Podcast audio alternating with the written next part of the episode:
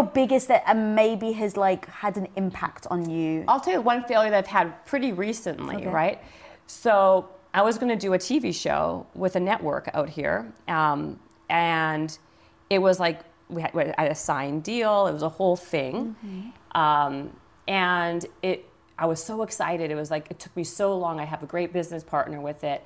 We signed with a big network, and it became one issue after another, another issue after another, another.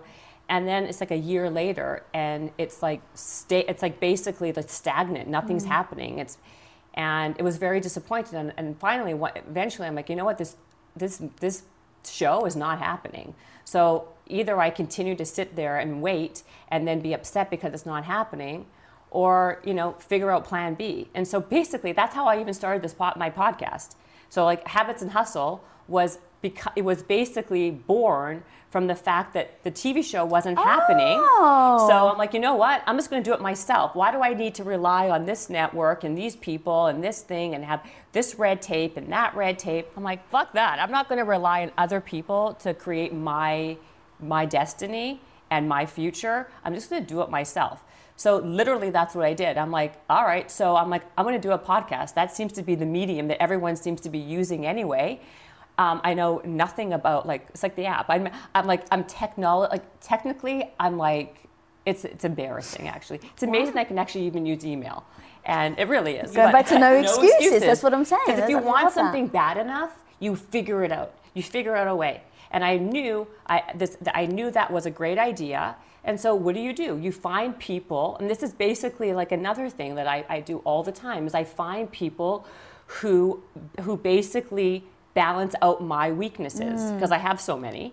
So that way I can do what I'm really strong and good at and find the other people that really are good at what they do and it becomes a winning team. Mm. So with the podcast I'm like, okay, well, I don't know anything about podcasts. I mean, I've been on a few, but besides that, don't know anything.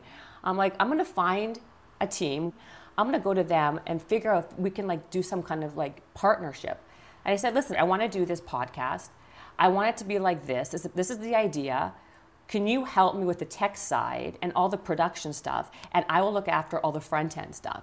And they're like, sure. They do their part. I do my part. We're now we're also now partners with Entrepreneur Media, and it's going super well. But that whole that whole experience, I would never even have habits and hustle. Mm. I would never have this whole you know platform or media or medium if that show worked out for me. Hmm. Now, of course, if I had the show, maybe other things would have happened, but hmm.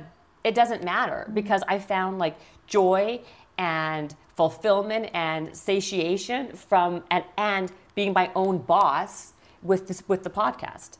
So that's the way I look at Yeah. it. One failure or one thing that kind of just wasn't even working out, you know, where I could have just been like, "Rah, rah," wait around and then and then maybe maybe or just be like take, you know, take action, put matters into my own hands and be the person who kind of is the boss of my own life. Mm-hmm. And